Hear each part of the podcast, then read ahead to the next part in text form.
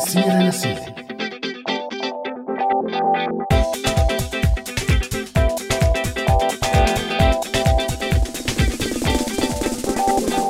أسعد الأوقات بتمناها لكم مستمعي ومتابعي راديو سوريالي. وأهلا وسهلا فيكم بهي الحلقة الجديدة من برنامجنا من سيرة لسيرة ويلي استوحينا موضوعه اليوم من مسلسل الملايين عم تتابعه. ومني أطيب التحيات أنا همام بحلقة جديدة بعنوان Game of Thrones بالعربي ويلي ترجمتها لعبة العروش. الحقيقة هاي الحلقة غير كل الحلقات يعني ما رح يكون في موضوع خاص بل رح ناخد الموضوع ونروح فيه شمال ويمين. حلقة مجنونة يعني إذا فيكم تقولوا. يعني ما كتير مجنونة بس مختلفة شوي يعني رح نحكي فيها عن كل العروش العروش العربية العروش الأوروبية شوية دمج بين الدراما والسياسة منتمنى تنال إعجابكم. ليش مسلسل لعبة العروش في ناس عم تتابعها أكثر من تبادل العروش الحقيقي يلي عم يصير عنا بسوريا أو بعالمنا العربي؟ فحسب النكتة يلي عم يتداولوها بعض السوريين إنه خلال أزمة البنزين سقط رئيسين. بس لسه بشار الأسد رئيس بلا بنزين. على كل حال حجم التغيرات السياسية وقت انعرضت أول حلقة من لعبة العروش أكثر من الأحداث الحلقة بنفسها.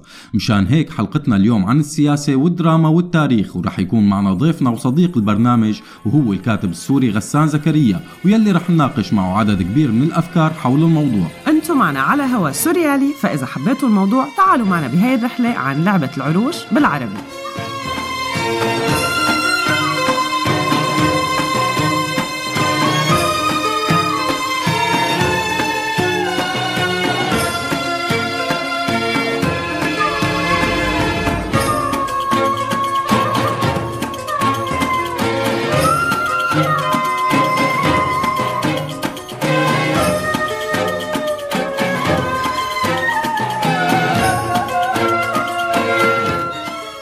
وسؤال حلقتنا لليوم مستمعينا. مين هي الشخصيات من المسلسلات السورية ممكن يطلع ال Night King بلعبة العروش. وليش؟ والشخصيات كانت رشيد عساف حسام عيد سلوم حداد عباس النوري. لتجاوبوا على سؤالنا بتقدروا تتواصلوا معنا على صفحاتنا على مواقع التواصل الاجتماعي فيسبوك وتويتر أو من خلال رسالة صوتية أو مكتوبة على رقم واتساب 00962 7798 512 10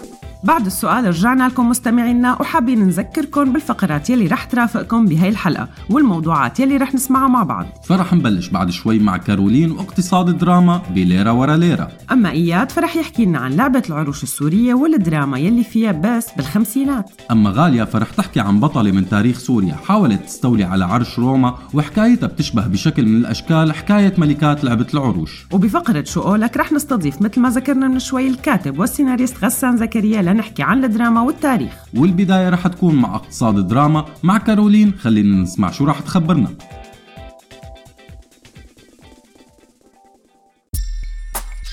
وجوه سورية. معي أنا عزة.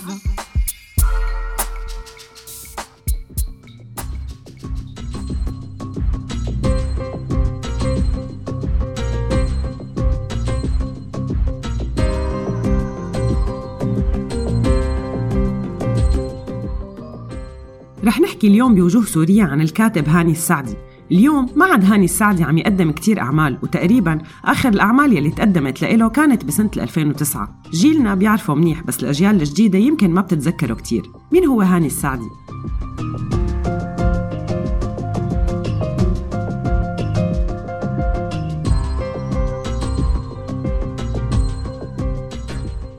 هاني السعدي كاتب وممثل فلسطيني سوري من مواليد 1944 هو أب لخمس بنات هنن روعة وربا وريم ولارا ونور. بعضهم فاتوا بالمجال الفني وانشهروا. اشتغل السعدي للإذاعة كثير من الأعمال وكتب للسينما فيلم ليل الرجال.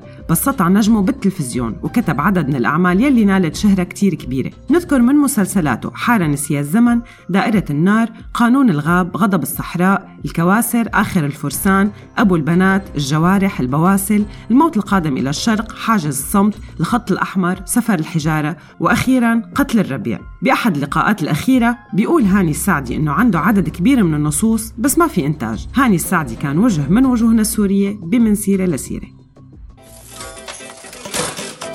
ليرة ورا ليرة. معي أنا كارولين.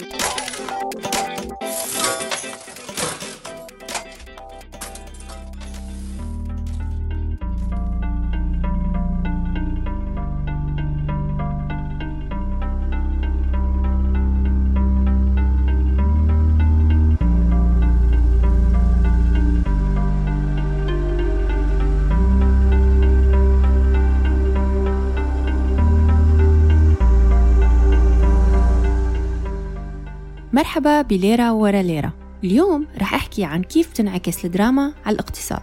الحقيقة النماذج تاريخية كتيرة ففي اقتصاد كامل موازي قائم على الدراما والصناعات الترفيهية. أحيانا بيكون من الفاعلين الأساسيين بالإقتصاد بدول بكاملها بس ما بتتم الإضاءة عليه بشكل كبير.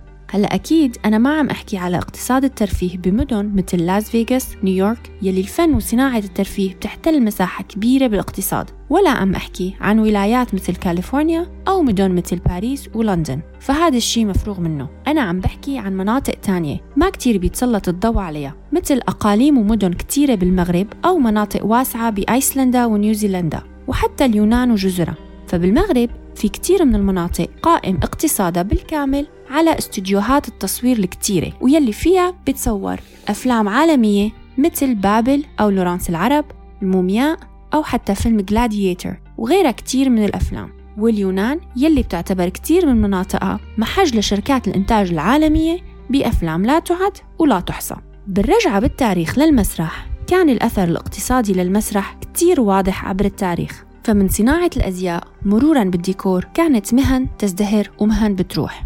وامتد الأثر لصناعات تانية ما مرتبطة بشكل مباشر بالمسرح.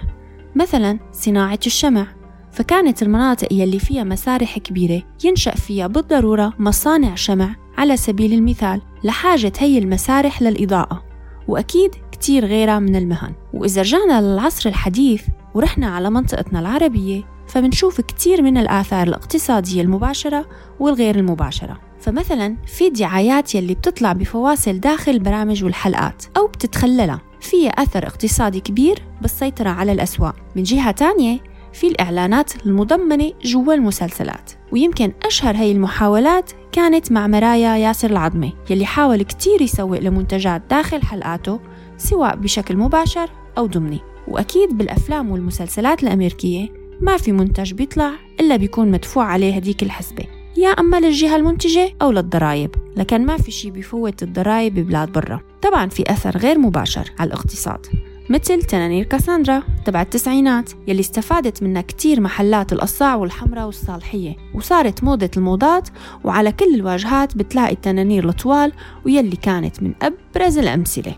بس تأثير صناعة الترفيه والدراما بيوصل على كتير من نواحي الحياة. فإذا ما حكينا عن قمصان الأب السبعة أو على عودة شارلستون فلازم نحكي على تأثير الدراما على الحلاقين. فمع غرة سمانثا فوكس بالثمانينات وموديل شعر جورج مايكل كمان بالتسعينات والثمانينات هذا الشي جاب شغل كتير للحلاقين. ولما بطلوا كتير من الشباب يلي بيسمعوا rock و heavy metal يحلقوا شعرهم كمان كان في أثر اقتصادي عكسي على الحلاقين. ومن التسعينات لازم نذكر شعرات ريتشل جرين من مسلسل Friends وما فينا ننسى كمان قصات الممثلين والممثلات الهنود والمصريين على الموضة بالمنطقة العربية عموما وبسوريا خصوصا.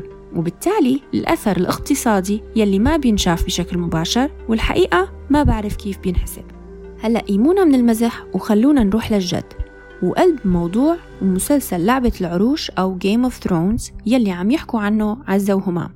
بتعرفوا خوش أنه أنا بحب الأرقام. بس شو هاد؟ يا ويلي أنا بلشت أقرأ بالأرقام وغب على قلبي. هاد المسلسل يلي بلش عرضه على شاشة HBO تجاوز The Sopranos باعتباره السلسلة الأكثر شعبية لما وصل ل 20 مليون مشاهد. بس مشان ما رعبكم من الأرقام رح ضل بموضوع الفقرة ورح نروح لنشوف الأثر الاقتصادي لهذا المسلسل على المجتمعات ويمكن على دول كمان. فمثلا حصل إنتاج لعبة العروش على تخفيضات بإيجار اللوكيشنات ومواقع التصوير. وهون بنشوف الأثر الاقتصادي يلي كنا عم نحكي عنه. فحسب مجلة Fortune يلي نشرت تقرير وقالت إنه وكالة Northern Ireland Screen استثمرت عن طريق تخفيضات بمواقع التصوير مبلغ بيقارب 18.28 مليون دولار. والنتيجة مثل ما عم تقول المجلة إنه مسلسل لعبة العروش جاب أكثر من 224 مليون دولار لهي المنطقة. بمختلف الأشكال كنفقات تصوير مرورا بالسياحة وعروض لتصوير برامج ومسلسلات تانية. من جهة تانية استفادت أيسلندا وكرواتيا كمان بسبب اختيارهم مواقع التصوير. فبأيسلندا بيشتغل فيها تقريبا 250 من أعضاء الطاقم والممثلين والكومبارس بمسلسل لعبة العروش هاد حسب لشركة Pegasus ويلي هي شركة إنتاج تعاقدت مع ال HBO بهذا البلد. وبأيسلندا كمان استأجر فريق العمل 500 سيارة و3000 غرفة فندقية خلال التصوير بال 2011 وال 2012 حسب شركة CNBC. والقصة ما وقفت عند السياحة والأجار فبسنة 2013 عملت HBO عقد شراكة مع Ommegang Brewery ليطالعوا بيرة لعبة العروش ويلي اسمها مستوحى من المسلسل وهو Iron Throne Blonde وحتى قبل ما يطلع المشروب انباع منه 14 ألف علبة. هذا الشيء شجع كثير من الشركات لتطالع منتجات تانية فطلع أكثر من خمس أنواع من المشروبات أخذت اسمها من المسلسل. هاد بالإضافة لعدد هائل من المنتجات والألبسة مثل الكنزات والإكسسوارات وتعتبر المجوهرات يلي بتلبسها داينيريس أو أم التنانين من الأكثر مبيعاً. وبلش مصممي المجوهرات للمسلسل يبيعوا هاي المجوهرات عبر متجر أونلاين. وحسب مجلة Times بتكلف بعض هي القطع من 100 دولار للقطعة الواحدة وصولا لآلاف الدولارات. بآخر الفقرة بدي أحكي عن أحد المعجبين بالمسلسل يلي صرف 27 ألف دولار على جاتو بيمثل شخصية تايرن لانستر وهو قاعد على العرش الحديدي. وحسب المخبز يلي عمل الجاتو كان وزنه 32 كيلوغرام تقريبا. آخر شي بدي أسأل وإذا حابين تجاوبوني شو الآثار الاقتصادية للدرامات العربية يا ترى؟ وأنا رح لكم bye.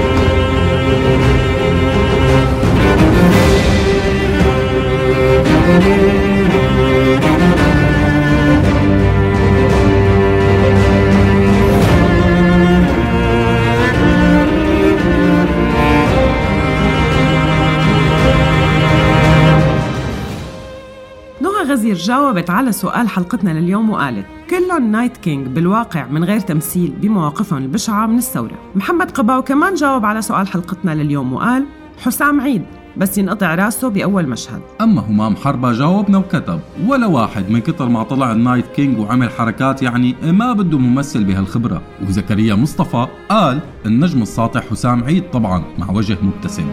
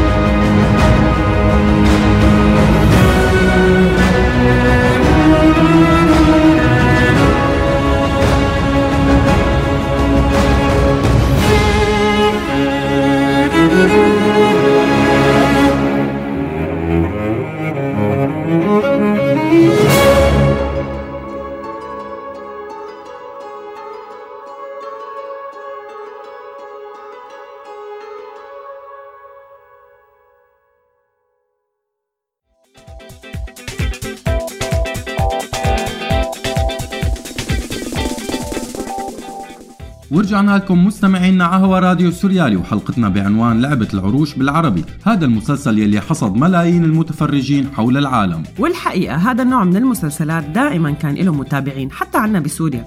فالدراما السورية كانت بشكل أو بآخر سباقة لهذا النوع من الدراما. مع هاني السعدي ونجدة أنزور. فمن البركان والجوارح والكواسر والبواسل وغيرها من المسلسلات كانت دراما تعتمد على الفانتازيا لانتقاد الواقع والحديث عن السياسة وبعض الأشياء بالتاريخ كان محرم الحديث عنها. والفانتازيا بالمناسبة هو الاسم يلي أطلقه النقاد على هذا النوع من المسلسلات. هلأ ليك همام إذا بدك نحكي عن الدراما السورية كتير فيها شغلات فانتازية وغير معقولة مو بس بهي المسلسلات اللي ذكرتها.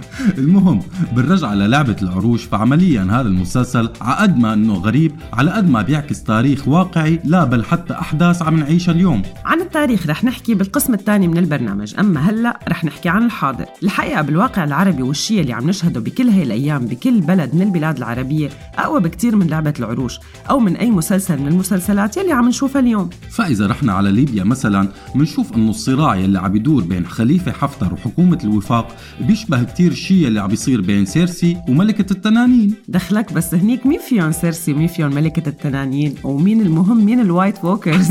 هلأ رح نترك للمستمعين هن يقرروا. طيب. ورح نضل بليبيا ونتذكر الثورة وطريقة القبض على معمر القذافي أو قطع أصابع ابنه الساعدي وهروبه فيما بعد. فهالشي بالدراما بيشبه القرون الوسطى وببساطة فينا نشيل أي من هي القصص أو المشاهد ونحطها داخل أي بيت من بيوت الممالك المتصارعة بالمسلسل وبتطلع مشاهد ماستر. الانقلابات والتغيرات بالأحداث باليمن والأحلاف السياسية والعسكرية يلي عم بتصير كمان ما فينا نقول عنها غير ناطة يا أما من مسلسل من مسلسل فايكنج أو من أفلام هوليوود فالطريقة يلي انتقل فيها علي عبد الله صالح وتغيرت المعادلة السياسية فيها من القسوة ومن الغرابة أكثر من أي شيء درامي. إيه ما هي كل حياتنا دراما بدراما وآخر حبكة درامية كانت إقالة خطيب الأموي مؤخرا يلي ضل عم يخدم نظام لسنين وسنين ولما خلص دوره خلص راح باي على جامع بعيد وتم تهميشه على الآخر. بس أكيد ما رح يكون تهميشه أكثر درامية من قتل البوطي بالسنين الأولى للثورة أو مثلا مقتل كثير من رجال الدين سواء تابعين للنظام أو للفصائل المسلحة. وهي المشاهد والأحداث بتذكرنا بمشهد تفجير المعبد الكبير بمسلسل لعبة العروش. ومن هاد منروح لمصر فالدراما السياسية بمصر كمان كانت فظيعة. الحبكات الدرامية والمتغيرات يلي عم بتصير فيها من سجن مبارك مرورا بموت عمر سليمان المفاجئ والغريب وصولا لتنحية قادة عسكريين وبعد الانقلاب على الرئيس المنتخب بمصر. ومن ثم تعيين عسكر رح ينقلبوا على الإخوان المسلمين بعد فترة مو كثير طويلة وصولا لمشا... لمشاهد عفوا رابعة العدوية وكل شيء سبقها يعني الحقيقة التراجيديات يلي عم نعيشها اليوم عن جد أقوى من أي تراجيديا انكتبت يمكن الشيء الوحيد يلي بينقص حياتنا السياسية هي المشاهد الساخنة يلي بلعبة العروش. لا لا معلش ما بدي أشوف لا خليفة حفتر ولا بلحة تبع مصر بمشهد ساخن وما بدي أعرف أي شيء عن الحياة السرية لا تبع البشير ولا تبع بوتفليقة الله يخليكي. خلص خلص مثل ما بدك.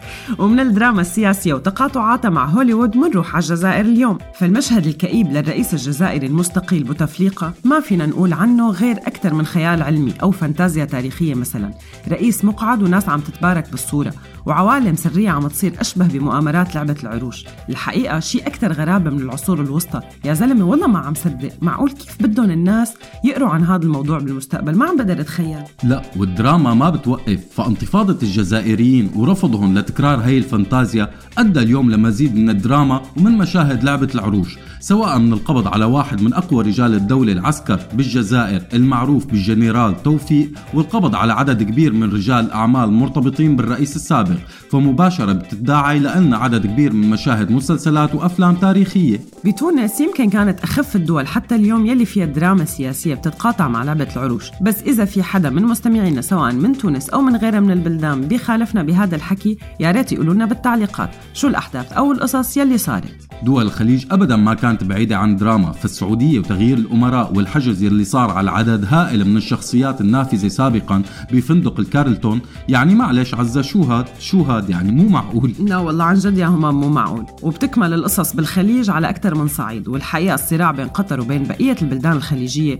كمان في دراما. شوي بطيئة والحكي فيها كتير بس كمان درامي كتير وتركنا الفضل للفضيل. فحياتنا بسوريا كانت أكثر من كل المسلسلات يلي عم نتابعها اليوم. هي الدراما السياسية العسكرية الهائلة يلي كانت مغطاية دائما بكذبة الأمن والأمان. فبرجع للأحداث اللي كانت عم تصير بسوريا بزمن بين قوسين الأمن والأمان بنكتشف شوي شوي إنه لا كنا عايشين بأمن ولا بأمان. فحديثا من تفجيرات خلية الأزمة وقبله من تسميم نفس الخلية بالمناسبة ومقتل كل المرتبطين بملفات اغتيال الحريري وسقوطهم واحد ورا الثاني وتصفية أي اسم عم يطلع على الساحة. كل هاي الأحداث بتعمل 25 فيلم وثائقي و12 أو أكثر مسلسل درامي. معك حق عزة فهي الكذبة يلي كانت تنحكى عن أمن وأمان بسوريا كانت مجرد حكي إعلامي محلي وعربي لتغييب الأخبار عن كل عمليات القتل وتهريب البشر والآثار بدون أي رقيب أو حسيب. فمن المؤامرات يلي كانت تنحاك بين حافظ الأسد وأخوه رفعت وكيف انتهى الانقلاب يلي عمله رفعت؟ مرورا بسوريا الأمن والأمان يلي كان الساحل كله يموت من الرعبة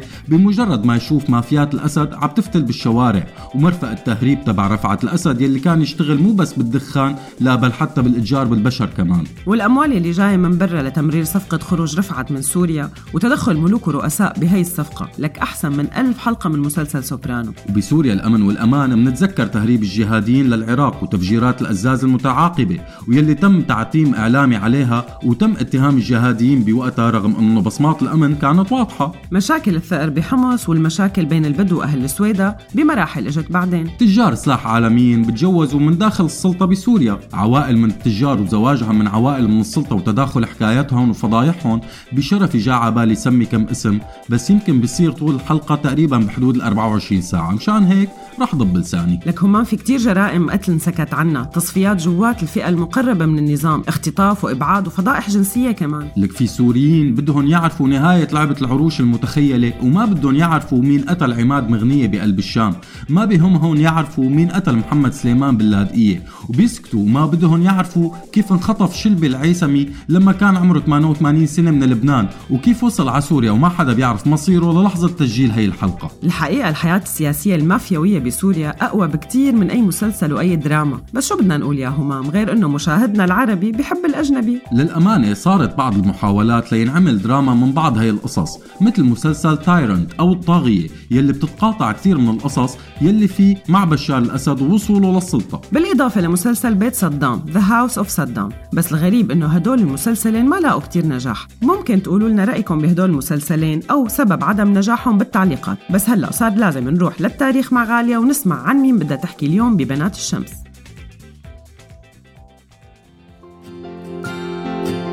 بنات الشمس معي أنا غالية.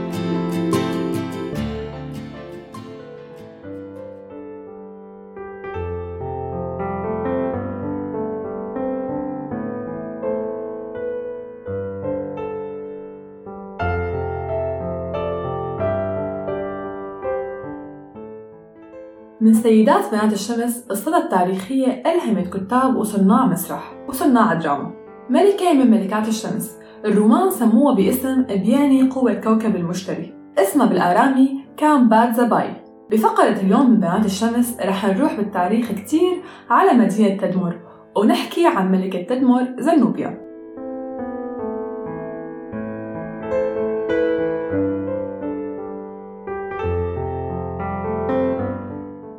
من أسمائها باللاتيني يلي شهرت فيه يوليا أوريليا زنوبيا وباليوناني ستيما زنوبيا والعرب سموها زينب. ولدت زنوبيا بتدمر وتعلمت بالإسكندرية وهونيك درست تاريخ الإغريق والرومان. وكانت كيلوباترا بطموحها وشخصيتها مثال حاضر بقوته للملكة زنوبيا. وكان هذا الطموح عم بيناديها لتحكم. كانت عم تتابع وتراقب أزينة يلي رح يصير زوجها فيما بعد. وشهدت معه مجالس كبار القوم وجلسات مجلس الشيوخ وهيك كان طموح الملكية ملازمهم بس لما صار زوجها ملك انقتل. وهيك صارت زنوبيا ملكة بالنيابة عن ابنها وهب اللات لتقود بإيدها رجال وشيوخ وحروب وبالإيد الثانية كانت عم تبني وعم بتعمر. ومن المحزن اليوم لما بنعرف إنه كتير من هي الآثار اللي كانت قائمة تدمر بالحرب بسوريا. فمعظم الآثار اللي بنعرفها بتدمر كان الفضل لها ببنائها. ما كان خافي طموح زنوبيا ورغبتها بإنه تصير بيوم من الأيام إمبراطورة على روما. بوقت كان كتير من الأباطرة تبع روما وصلوا للعرش عن طريق النفوذ العسكري أو السياسي بمناطق بعيدة. وكانت زنوبيا عم تحضر ولادها وهب اللات وتيم الله وحيران ليخلفوها بالحكم فعلمتهم لغة روما وتاريخها. الوصف يلي منلاقي من مؤرخي هداك العصر الرومان إنه زنوبيا كانت بذروة الجمال سمراء بعيون سود وأسنانها مثل اللولو وصوتها رنان. امرأة عسكرية بكل ما تحمله الكلمة من معنى بتقود الجنود بعربة حربية والأحصنة مثل الفرسان. كانت من أنبل النساء وأكثرهم جمالا وبحياتها المدنية كانت زنوبيا تعامل معاملة القياصرة فبتركب مركبة ملكية ما بتقل قيمة عن مركبة أباطرة الرومان. مرصعة بالذهب والفضة والأحجار الكريمة.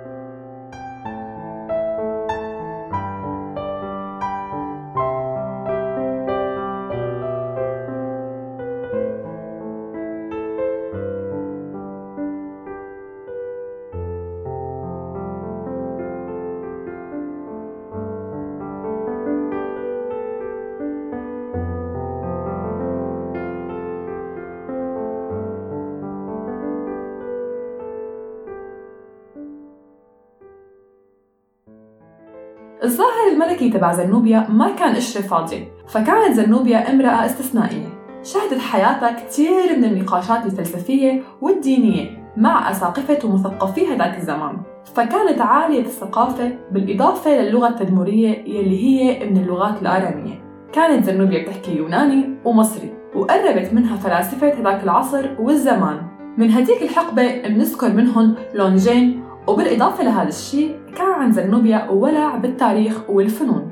استغلت زنوبيا الحروب الفارسية لتكون تدمر مملكة من بين ممتلكات روما وكان لازم التدمريين يختاروا بين الفرس وروما. فانحازوا للإمبراطورية الرومانية واعترف قيصر روما بوهب اللات ملك وبزنوبيا وصية عليه. وطدت زنوبيا حكمة بتدمر والبادية وعلمت الصغور. مثل حلبية وزلبية يلي لسه لليوم موجودين على ضفاف الفرات. ومن بعدها سيطرت على آسيا الصغرى. سنة 270 ميلادي كانت سنة فاصلة. فغزت مصر بدعوى إنها بدها ترجعها للحكم الروماني. وهونيك حكم ابنها هبة الله. لتمتد آثار زنوبيا من الشاطئ السوري والإسكندرية وبعلبك حتى بمناطق قريبة من الشام. زنوبيا كانت القائد وبتشرف بنفسها على عمليات التوسع. لابسة ثياب المحاربين لتوصل جيوشها لبيزنطة. بالعصر الروماني وتقتل هيركاليون قائد القصر. هذا الشيء خلى روما كتير قلقانة من توسعات زنوبيا. حتى وصل لعرش روما أوريليان يلي تغاضى أول شيء عن ممارسات زنوبيا وطموحها. فاعترف لها بالنفوذ على إسكندرية. بس هالموضوع ما طول حتى غير رأيه ويسترجع نفوذه على الإسكندرية بعد سنة واحدة بس. ويكمل طريقه بآسيا وصولا لتدمر. وهونيك كانت آخر المعارك لزنوبيا الألعاب السياسية وتعرض زنوبيا لبعض الخيانات أتى حلم وصول بنت من بنات الشمس لتقود روما والعالم. فتم القبض على زنوبيا ومن هناك تم نقلها على روما لتقضي آخر أيامها آثار زنوبيا وتدمر لساتها حاضرة لليوم. وصورة العملة الخاصة بمدينة تدمر بتحكي حكاية سيدة من سيدات الشمس. كنت معكم أنا غالية ببنات الشمس.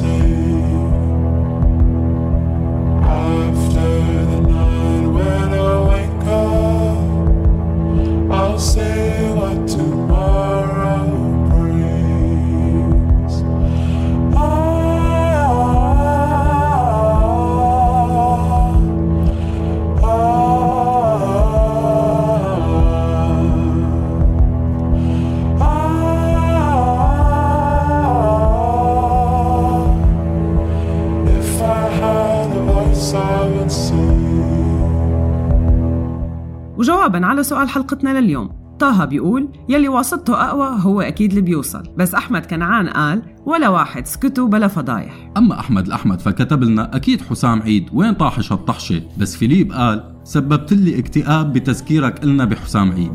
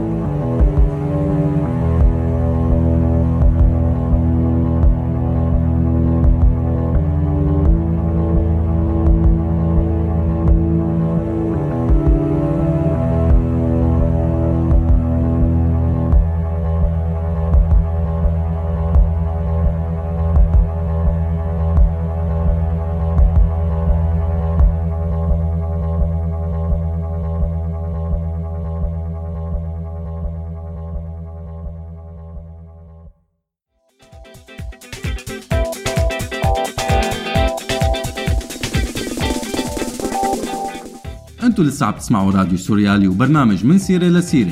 وبالقسم الأول حكينا عن الدراما والمجازر بالحياة السياسية العربية وهلأ رح نروح على التاريخ. الحقيقة اليوم كثير من المقالات والدراسات عم تحاول تلاقي روابط بين مسلسل لعبة العروش والتاريخ ونحن بسهولة لقينا عدد كبير من الروابط بين الاثنين.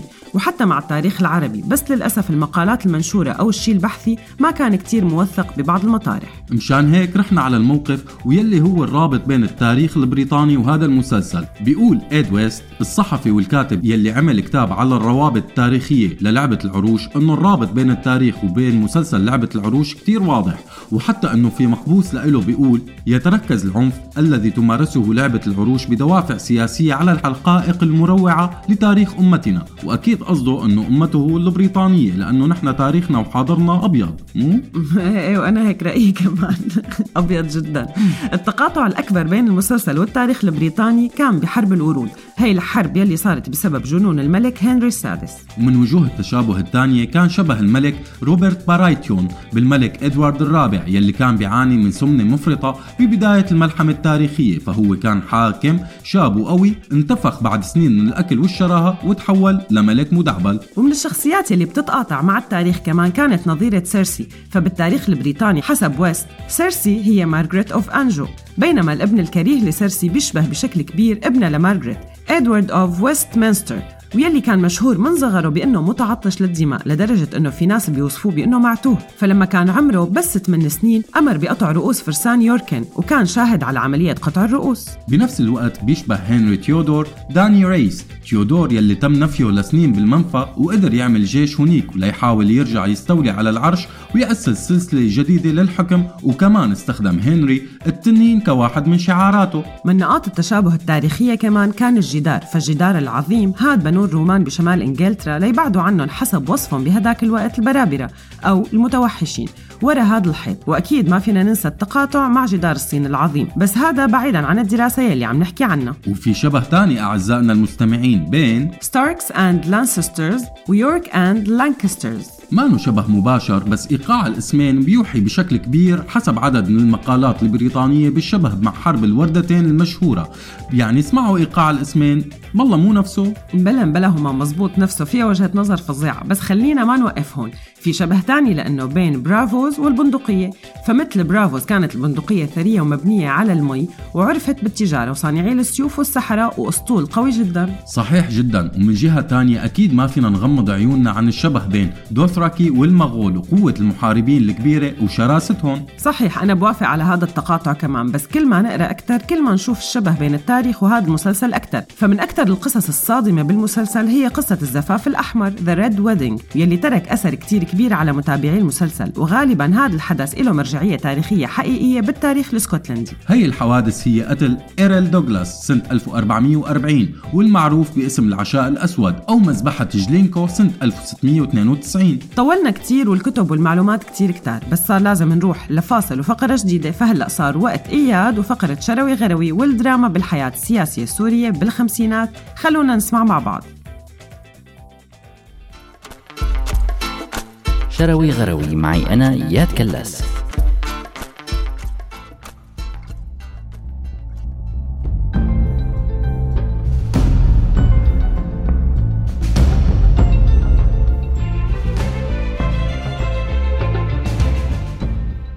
ما بيغيب على ذهن مشاهد مسلسل Game of Thrones أو لعبة العروش بنسخة HBO لعبة تانية للعروش يلي بدأت مع عسكرة الثورة السورية. لعبة عروش كبيرة بين دول عظمى ولعبة عروش صغيرة بين عشرات الفصائل المقاتلة والقادة ويلي أحيانا بيتقاسموا مناطق صغيرة وأحياء وحتى أحيانا حارات صغيرة. بس بما أنه في كتير حكي ينقال عن يلي عم يصير بسوريا والمنطقة العربية اليوم فقررنا نحكي شوي بعيد عن الحاضر ونروح شروي غروي بالتاريخ وعلى مرحلة الانقلابات بسوريا. فخليني أحكي لكم شوي عن هاي الفترة على خلفية موسيقى يا أما لعبة العروش أو مسلسل House of Cards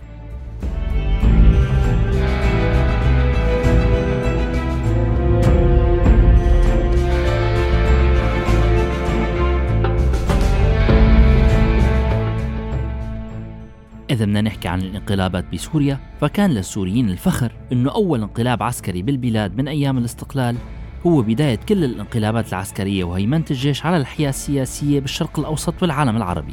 هذا الانقلاب الأول كان بقيادة حسني الزعيم بآذار 1949 ويلي كان كمان في دور لوكالة الاستخبارات الأمريكية CIA ويلي لعبت دور بدعم الزعيم. هالانقلاب يلي وصفه فارس الخوري بأنه أعظم كارثة صارت بسوريا من وقت حكم تركيا الفتاة صار الساعة 2 ونص وجه الصبح بعد تطويق القصر الرئاسي ومبنى مجلس النواب والوزارات الرئيسية بالإضافة لمقرات الشرطة والأمن الداخلي وأكيد الإذاعة والهاتف الآلي. لأنه بدون البيان رقم واحد مين كان رح يعرف بساعة صفر الانقلاب بعد التطويق بيتم اعتقال رئيس الجمهورية يلي كان بالمشفى عم يتعالج من قرحة ومرض بالقلب. وبيعتقل معه عدد من النواب والوزراء منهم فيصل العسلي يلي كان عم يتمسخر قبل بيوم على الجيش بإحدى الجلسات المغلقة لمجلس النواب. فما كان من الزعيم إلا أنه يعتقله ويعذبه ويأمر بحلق شعره وتدويره بالبلد. هذا الشيء حسب كتاب الانقلابات العسكرية في سوريا. ويا ترى كم مشهد من مشاهد المسلسلات التاريخية ممكن تتذكروا صار فيها هالفعل. بالإضافة لهذا الشيء انقطعت الاتصالات السلكية واللاسلكية مع العالم الخارجي وتسكرت الحدود. ومثل بمشاهد السينما عم الفرح والبهجة بالشوارع لهذا الانقلاب. وإذا كان هذا الانقلاب لتحريك الوضع السياسي وعمل قطيعة مع نفس الأشخاص يلي كانوا عم يحكموا سوريا بوقت الانتداب فهذا الوضع الجديد ما راق لسامي الحناوي وأسعد طلس يلي عملوا انقلاب تاني بآب من نفس السنة. حتى تكمل الحبكة الدرامية. وطبعا لعبة العروش بتستمر وبتجي الدراما الأكبر بين صراعات خارجية بين العراق والسعودية ومصر وبين ضغوطات على الداخل.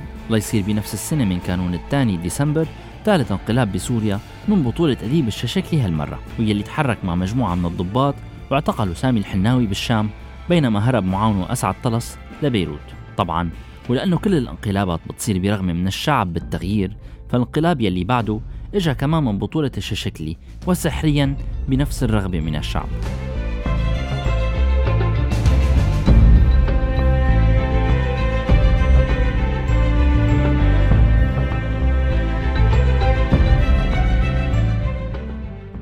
وكان هالانقلاب يلي صار بسنة 1951 أكثر دراماتيكية حيث تم اعتقال كل أعضاء الحكومة بعدما رفضت تعيين أحد المقربين منه بمنصب مهم وهالمرة قال الششكلي بلا عمل مدني بلا بطيخ. وهيك نظم مع قادة الانقلاب انتخابات لكل الشعب. ويا حذركم مين فاز فيها؟ أكيد الششكلي وهيك بلش تقليد دستور جديد مع نظام الحزب الواحد.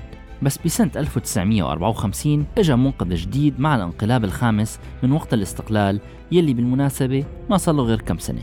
الانقلاب الجديد غيب نظام أديب الششكلي ونظام الحزب الواحد وكان تاني انقلاب سلم فيه القادة العسكريين السلطة لمدنيين بعد انقلاب الحناوي بسنة 1949 ومن هداك الوقت بلشت فترة بالسياسة السورية واللي انعرفت بربيع الديمقراطية وكالعادة ربيعاتنا السياسية ما بتطول. فاستمر هذا الربيع لأربع سنين تقريبا بين 1954 و 1958 وهالأربع سنين لهلأ بينكتب فيها الأغاني والمقالات والمديح. كنت مفكر للحقيقة هالفقرة رح تطلع قصيرة ورح لحق أحكي عن كل الانقلابات. بس على كل ما صار في غير انقلابات كلكم صرتوا بتعرفوها وهي اللي وصلت حزب البعث للحكم. بس بما إنه حكينا لكم عن الربيع القصير السياسي بسوريا ما رح نحكي عن الشتاء ونكون من الناس اللي بيقولوا winter is coming لأنه الشتاء هون وصل له مخيم كتير. أفا ليت الربيع يعود يوما لنشوف شو رح يصير وكيف رح تكون نهاية لعبة العروش بسوريا. وبركي في أمل. إيه في أمل. كنت معكم أنا إياد بشروي غروي.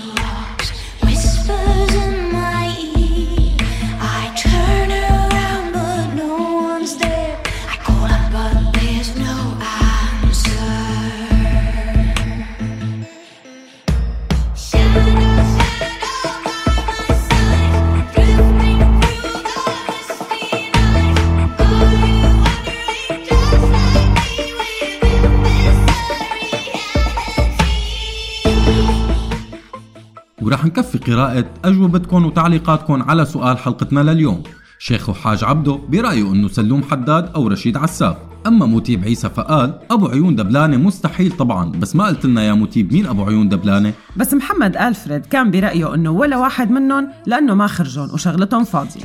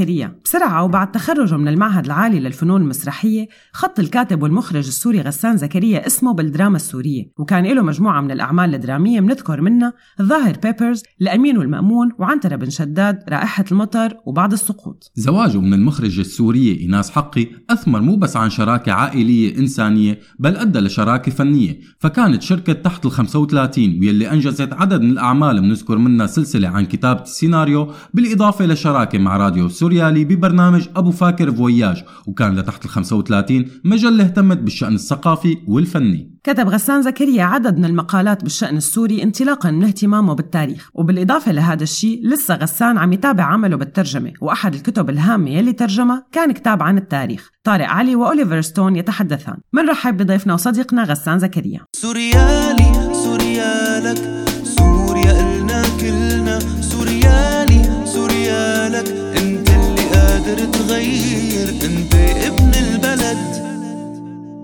الكاتب والصديق غسان زكريا أهلا وسهلا فيك ضيف عزيز ببرنامج من سيرة لسيره على هوا راديو سوريالي. طبعا غسان يعني أنت أكيد من أهل البيت صرت يعني هي مو أول مرة على برنامج على راديو سوريالي قبلها بكانفاس وهلأ بمن سيرة لسيره فأهلا وسهلا فيك. وقبلها كمان بظن في بمن سيرة لسيرة استضاء كمان. تماما تماما. فأهلا وسهلا. فيك غسان. أهلين يا هلا أهلين فيكم. يا. حبيبي يا ماما تسلم لي. آه، مبدئيا غسان بدك تخبرنا بقى هذا السؤال الاعتيادي اللي كل العالم بتسأله بتحب تعرفه. شو في جديد؟ آه، تحت ال 35 آه، مشاريع جديدة عم تتحضر شو في خبرنا؟ والله في مشروع بس ما فيني أحكي عنه كثير لأنه أه، لساته شوي يعني تعرف المشروع وقت بيكون بطور التطوير والولادة وهيك ما في داعي الواحد يعلن عنه كثير في في مشروع إن شاء الله مقبل بس عم يعني بده ياخذ وقته. هلأ نحن بنعرف شوي فينا بس نبشر ال- ال- المستمعين إنه شيء جميل رح يكون.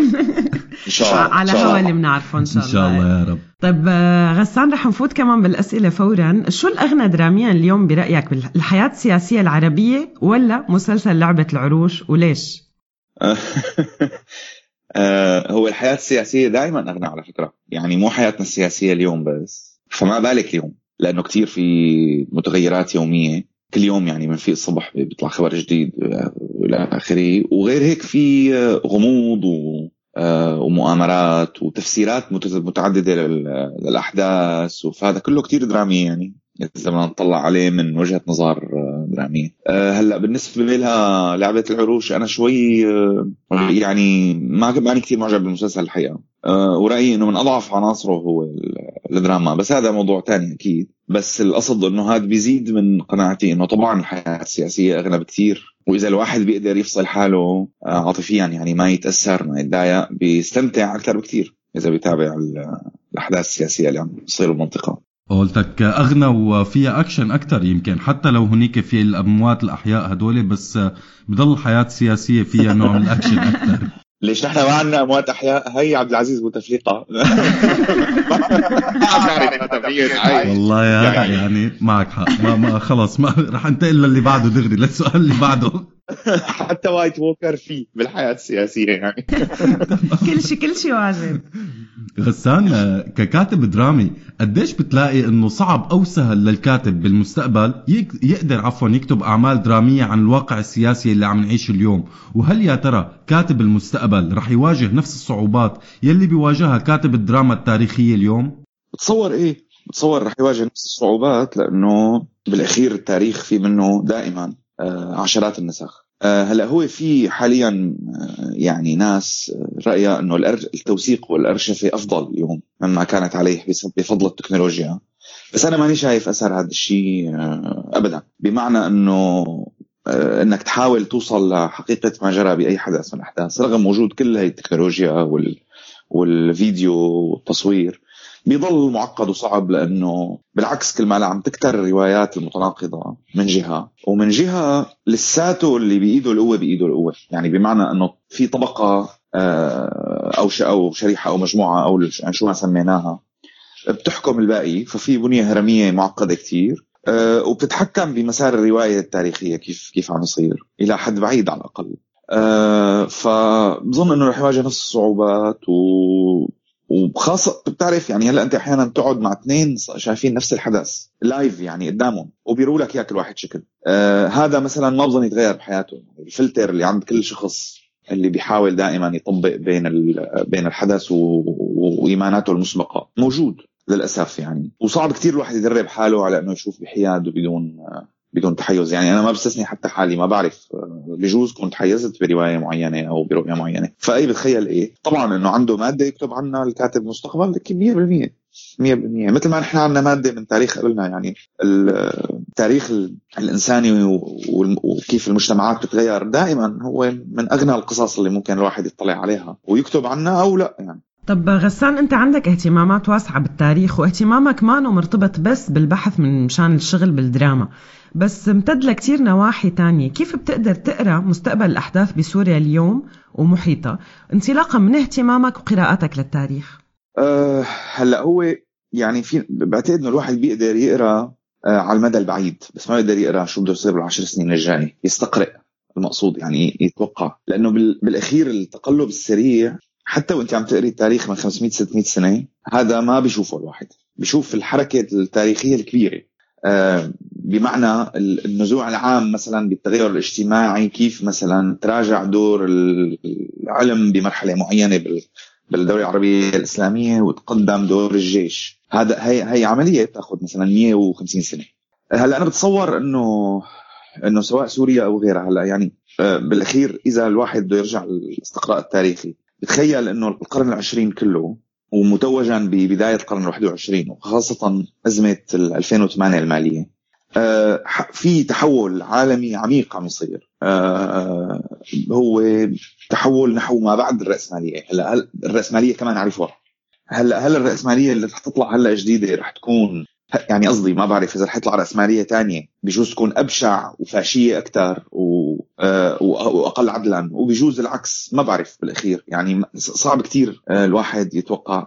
سوريا وأحداثها مرتبطة ارتباط جزء يعني عميق بهذا التغير. لأنه بالأخير يعني ال ال شو شو بيقولوا له؟ ال butterfly effect يعني آه، مؤثر الفراشة إذا نترجمها حرفيا اللي هو نظرية إنه إذا رفت فراشة جناحها قبل بثانية بتغير كل شيء بالعالم إلى آخره. بمعنى إنه تأثير الأحداث اللي عم تتابع وصل لسوريا الانفجار صار بمنطقتنا. آه، وبالأخير أنا بعتقد إنه الثورات العربية مصر سوريا الجزائر السودان إلى آخره بس خاصة مصر وسوريا بسبب اهميه أهميتهم بال بالموازين يعني السياسية. آه، هدول ما عم يواجهوا آه، أنظمتهم بس عم يواجهوا العالم بالح- بالحقيقة. عم يواجهوا أو عم يواجهوا النظام العالمي. اللي ما بده آه، يغير يعني موقعه يعني هذا النظام اللي اللي بإيده السلطة وال- وال- والمال وإلى آخره ما يعني طبعا ما بده يفلتهم بسهولة. فهلأ أنا بتخيل إنه ما بعرف يعني اللي شايفه حاليا هو إنه ما حدا من ما حدا بده من القوى ال- المسيطرة ما حدا بده القتال يتوقف بسوريا. لأنه إذا وقفت ال- ال- الحرب آه، فجماعة شو بعرفني الحركات المتشددة والى آخره ما بيعود عندهم آه، لأنه هن أصلا ما لهم جذور ما بيقدروا يضلوا. يعني هن بيضلوا بحجة الحرب. وهذا الشيء نفسه ينطبق على النظام. ينطبق طبعا بشكل أكبر بكثير على النظام. وبعتقد إنه اللي بيراقب بيشوف كيف الموالين لما خفت مظاهر الحرب بلشوا يضوجوا. وبالتالي النظام وأنا رأيي هذا إذا مو هو اللي مدرك فمعلمينه مدركين روس اللي هو إنه إذا ما في قتال بولا مكان فهذا النظام لا يمكن يبقى هلا. يعني هو عمليا وفعليا فاقد الشرعية مو مجرد كلام لأنه هو ما عم يقدر يجيب بنزين يعني ل ل ل- للي معتبرهم هو جماعته. بالمقابل اللي ممكن ينقذ البلد من انهيار كامل بعتقد هو إنه ينقلب مجتمع الموالين على النظام. لأنه هذا الشيء الوحيد اللي ممكن يعمل يعني نوع من طريق ممكن للمصالحة ولأنه الناس ترجع تتعلم تتعايش مع بعضها إلى آخره. وطبعا هذا يعني لا يمكن يصير في ظل آه، يعني ال- ال- النظام وغيره يعني الحاكمين حاليا. صار عدة حركات سابقة يمكن بالبلادية بالكذا ولكن يعني برأيك كيف كانت؟ يعني هو هلا ال- ال- ال- المأساة هي إنه النظام بدل ما يتعلم إنه ما إنه القمع ما بيجيب نتيجة مصر يتعلم آه إنه ما قمعنا كفاية فأي تحرك جديد عم يصير كل ما له أسى يعني خطاب خطاب بشار الأسد الأخير هو عمليا تهديد لل- للموالين يعني آه اللي مو عاجبه ينطح راسه بالحيط. هيك هيك خلاصته أنا ما بتذكر تفاصيله بس هيك كان انطباعي لما سمعته آه وطبعا هذا الشيء بنيوي فيه للنظام. يعني هو ما بيقدر يتصرف إلا هيك لأنه هو هيك مركب. ومن اللحظة الأولى كان الإصلاح آه، غير ممكن. آه، إلا إذا بدك تهدم النظام. حتى لو بدك تخلي الأشخاص. يعني حتى لو كان كان في في كثير ناس حكت إنه كان بشار الأسد بيقدر يصلح ويضل مزبوط بس هذا يعني حتى لو هو بقي ينهدم النظام. النظام بمعنى البنية الحاكمة والآليات اللي بتمشي فيها السلطه فيعني إيه. أوكي. آه رح نضل بنفس الموضوع بس بدنا ننتقل بقى على على ناحية تانية. آه غسان شو هو موقفك من الأعمال الفنية اللي عم تحاكي الثورات أو ما بعد الثورات العربية؟ هل برأيك هذا هذا هو التوقيت الصح للخروج بهيك نوع من الأعمال؟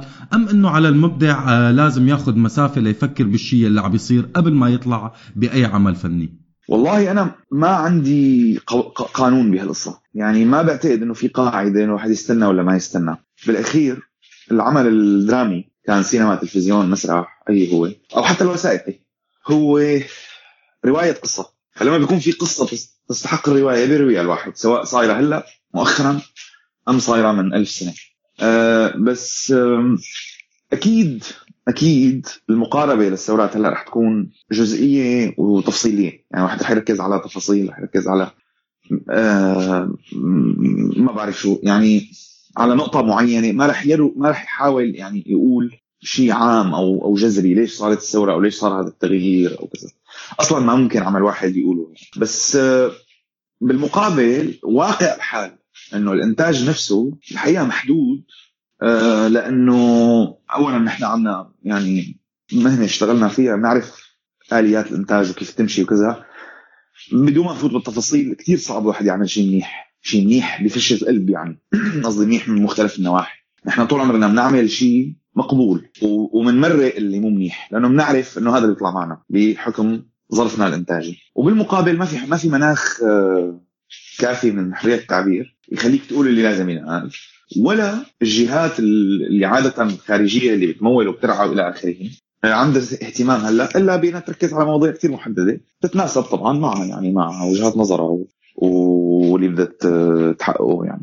طب آه، غسان من بعد دونالد ترامب صار تويتر مصدر مهم للأخبار والبحبشة عنا. مشان هيك رحنا على التويتر تبعك وبحبشنا شوي. ولقينا ولقينا كم تغريدة حابين نسألك عنهم. هلا آه، في أول تغريدة بدنا نسألك عنها كتبت على تويتر الفن الثامن بين قوسين الصمت عند الضرورة. هل لهذا السبب أنت حاليا مبتعد أو بشكل أو بآخر بعيد شوي عن العمل الفني؟ إيه هذا جزء من الأسباب طبعا لأنه يعني ما في صوتنا مو مسموع ولا في ولا في إمكانية إنه ينسمع من ولا حدا من ولا طرف. آه يا لطيف شو في أسباب؟ يعني اولا اولا الأطراف. اللي مثل ما قلنا اللي بايدها وأنا طبعا ما عم بحكي هون بس عن رئيس ولا ولا حكومة حتى الشركات الكبيرة أصحاب الاموال يعني ما هدول ما بيناسبهم. آه تمنح القوة للناس العاديه أنا بعتقد إنه ما في أوضح من إنه حل كل المشكلات الوجودية اللي عم تهدد البشر اليوم. التغير المناخي التطرف ال- القمع السياسي الفقر المدقع. حل كل هذه المشكلات. يبدأ من ديمقراطية حقيقية وعميقة بمعنى إنه تمنح السلطة للناس فعلا مو بس تمثيل. يعني هذا حتى باوروبا الغربية اليوم عليه هجوم هائل. فما حدا بده الأصوات الديمقراطية. هذا من جهة. وقت اللي بس هو بنفس الوقت هاي الناس تريد أن تبدو إنها ديمقراطية مشان تنفي عن نفسها شهنه القمع فبيناسبها الأصوات اللي بت- بتكرر كلام محفوظ بينقال دقيقتين بين الدعاية والدعاية. بس ما بيمشي الحال تقول أشياء معقدة وتشرح الظواهر بشكل موسع. يعني أنت تقول هلأ مثلا اي أي مثال بدك إياه. آه الإرهابي خلينا نقول المتطرف قد يكون ضحية. تمام؟ لتشرحه هذا بدك وقت وبدك هدوء وبدك ناس عم تسمع. بس بتقوله هيك بين الدعاية والدعاية بتتحول أنت لشخص مجنون خارج السرب أو راديكالي أو كذا. طبعا هذا مثال أنا يعني ما عم ما عم هذا اللي خطر لي هلأ. ما عم أقول شيء محدد. ما قصدي هي الجملة بالذات. بس بشكل عام أي شيء لتفهمه ب أو أو لتشرحه بال- على الأقل من وجهة نظري. بالحياة الإنسانية بكل تركيبات المجتمعات هو معقد بالضرورة. وبالتالي بدك تلحقه. بدك تحاول تفككه تفهم أسسه جذوره إلى آخره. وهذا غير ممكن بالمناخ الحالي ضيف إلى ذلك إنه كل الثقافه يعني شكل الاستهلاك الثقافي والإعلام اليوم آه على الأقل هي ال- هي الملاحظة اللي عندي يعني انطباع كمان ما هو قائم على إحصاء أو دراسة أو شيء بس وقت تطلع على الناس آه صارت متعودة إنه الرأي والخبر والكذا مثل ما قلتي قبل شوي عزه هو تغريدة. إذا شغلة أكثر من من 20 30 كلمة ما ما بيقراها. فحتى هي التغريدة اللي أنا ما بتذكر الحقيقة ابدا شو مناسبه اللي شو اللي المناسبه اللي كتبت فيها. أنا صار لي كثير زمان ما كتبت شيء على تويتر. بس آه، حتى إذا بت... بتقريها هلأ بدها بدها شرح يعني عرفت كيف؟ ما ما فأي شيء يحتاج شرح ما حدا بده يسمعه، ما حدا طبعا أنا هذا ما عم لوم حدا بالمناسبة. بس عم وصف واقع وما بلوم لأنه أنا كمان أحيانا آه، بتطلع بلاقي مقال ألف كلمة بقوم بطل اقرا لأنه هلأ عندي شغل هلأ بعرف مين بدي أقوم أمسح البيت بدي يعني دائما في يعني دائما في هم لاحق الواحد يعني. واستهلاك المعلومة صار بالم... يعني المعلومة السهلة صار سهل لدرجة إنه مغري. يعني واحد بيفتح شو بعرف تويتر بيعتبر حاله طلع على افكار على على أخبار العالم أو فيسبوك أو هاللي هو. وبيفتح آه، نتفليكس بيقدر ما يقوم لبعد 12 ساعة وهكذا. فصعب صعب كثير طيب بما إنه رح نضل بتويتر ورح تكون آه، نهاية آه، آخر تويتة إلك ب 27 حزيران بال 2012 شوف لوين رجعنا نحن. كتبت على كتبت على تويتر الثورة السودانية آه، حدث مهم جدا وأرجو أن تكون أنه تكون آه، بداية لعودة دور السودان العربي الرائع والهام. آه، سؤالنا ليش تأخرت الثورة الثورة السودانية برأيك؟ وهل رح تتابع بقية الدول العربية اللي شهدت بذور عفوا ثورات سابقة مثل الجزائر وتونس مثلا؟ هلأ بالنسبة لل هي التغريده كتبتها كان في بوادر طلع مظاهرات وقتها صغيرة وكنت الحقيقة كثير متفائل. السودان لأنه آه، مثل كل أفريقيا آه، بلاد مظلومة ما حدا بيسمع فيها ما حدا بيهمه يطلع شو شو صاير فيها. آه، وهي بالأخير يعني أنا شخ... أنا عندي أصدقاء شخصيين سودانيين. بعرف قديش هم مدهشين بثقافتهم. واطلاعهم الواسع. في حركات اجتماعية مهمة وتاريخية عتيقة في السودان. في آه، ناس دافعت عن حقها من زمان وفيها. فهو الطيب صالح مثلا كان آه، اللي هو الروائي السوداني كان من من من رموز الأدب العربي. آه، فاللي قصدته بال- بالدور العربي هو انها تضل تورد السودان لبقية العرب هذه الأفكار وال آه، وال- والحركات وإنه تتفاعل مع بقية ال- الدول. آه، ليش تأخرت؟ لأنه يعني بالأخير نفس الأسباب يعني مثل ما عم أقول لك الأنظمة تعلمت من بعضها إنه ما ما قمعنا بما يكفي.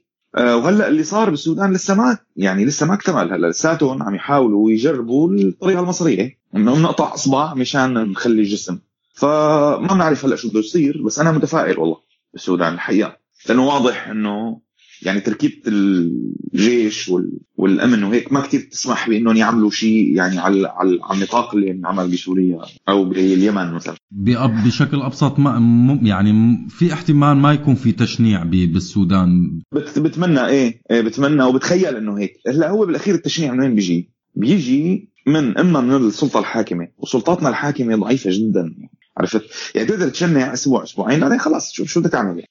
بيجي وقت اللي بيكون هذا هذه السلطة الحاكمة لها مبرر عن قوة دولية كبيرة قوية كثير أو أو إقليمية. وهذا يعني يعني يعني بشار أو نظام الأسد لولا روسيا وإيران شو شو بيقدر يعمل يعني؟ وطبعا لولا تواطؤ أمريكا وبراي إسرائيل طبعا.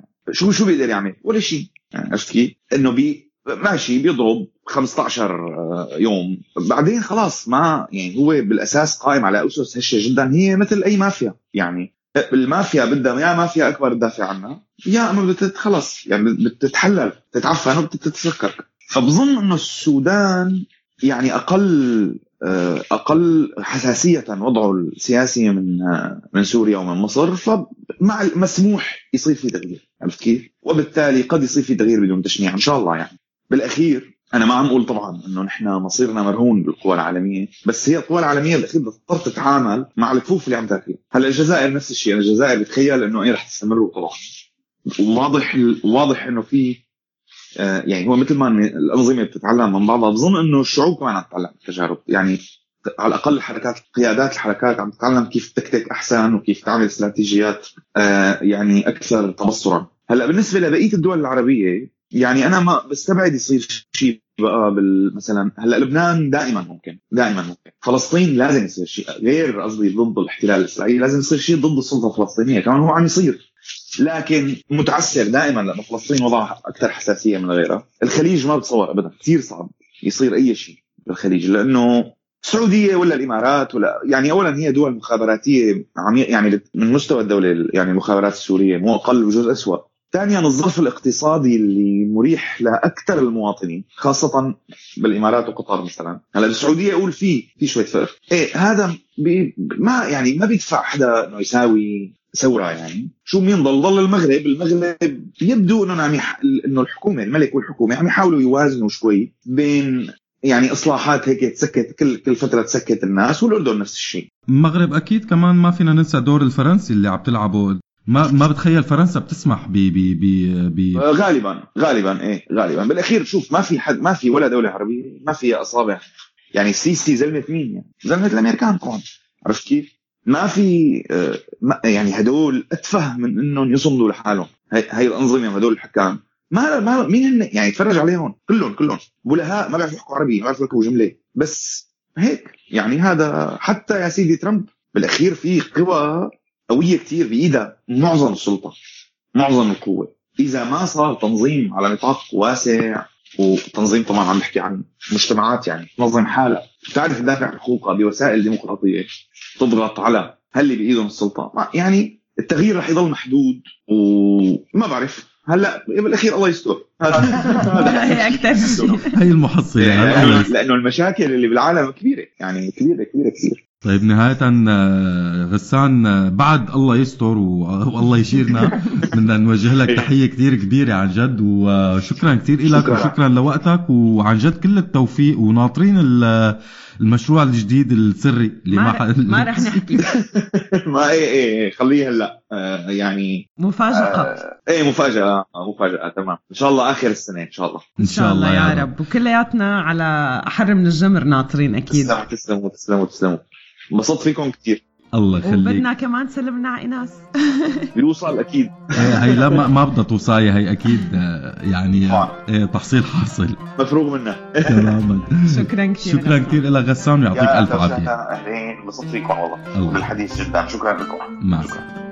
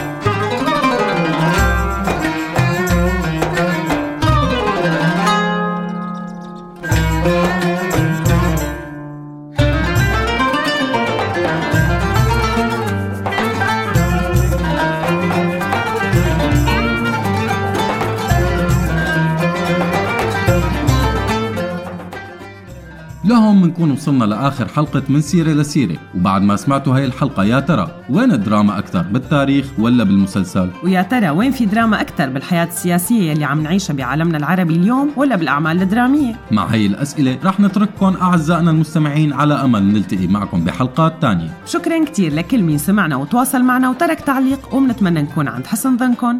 سلام. من سيرة لسيرة.